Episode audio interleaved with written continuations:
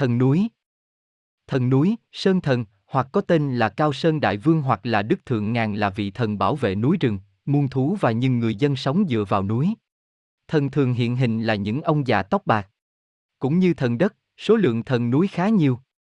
Mỗi thần cai quản một dãy núi lớn bao gồm cả những núi con, ví dụ dãy núi Ba Vì thì có tản viên Sơn Thần, cùng núi Hồng Lĩnh thì có Hồng Lĩnh Sơn Thần vờ vờ.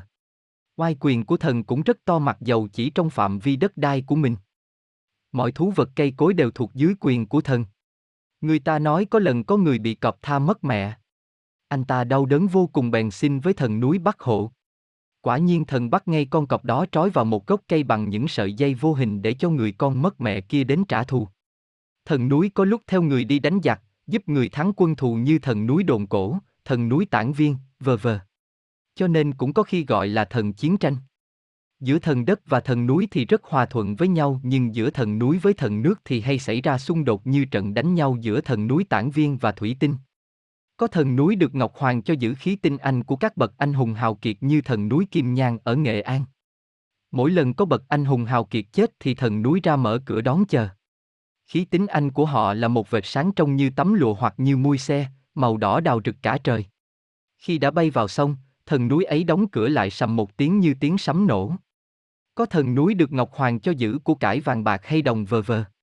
Người ta, trừ khi thần cho không kể, còn thì khó lòng mà được hưởng những của đó. Người ta thường kể chuyện ở núi Kim Âu cứ như bây giờ thuộc về Thanh Hóa, Ngọc Hoàng có đặt một cái chung trên miệng có nắp. Trong đó Ngọc Hoàng chứa toàn vàng khối, tuy bị đậy kín mà đêm đêm vẫn còn ánh ra sáng rực. Ngọc Hoàng sai thần núi ở lại canh giữ và ra lệnh cửa đó chỉ để dành thưởng cho gia đình nào một chồng một vợ mà lần lượt đẻ được 10 người con trai sống toàn vẹn. Gia đình nào có như thế thì chỉ có việc đem 10 người con lên núi khiêng nắp lọ ra mà lấy vàng. Thần núi sẽ để cho lấy một cách dễ dàng vô cùng. Còn như nếu không đúng thì dù có thiên binh vạn mã cũng đừng có hồng cậy được nắp chung ấy ra. Từ thường cổ tới nay chưa có ai là kẻ làm chủ được số vàng ấy của Ngọc Hoàng. Tương truyền đời chúa Trịnh có hai vợ chồng nhà nọ sinh được 10 người con trai. Chú nghe tin ấy sai lính gọi gia đình ấy lên núi thử mở nắp chung xem có nghiệm hay không.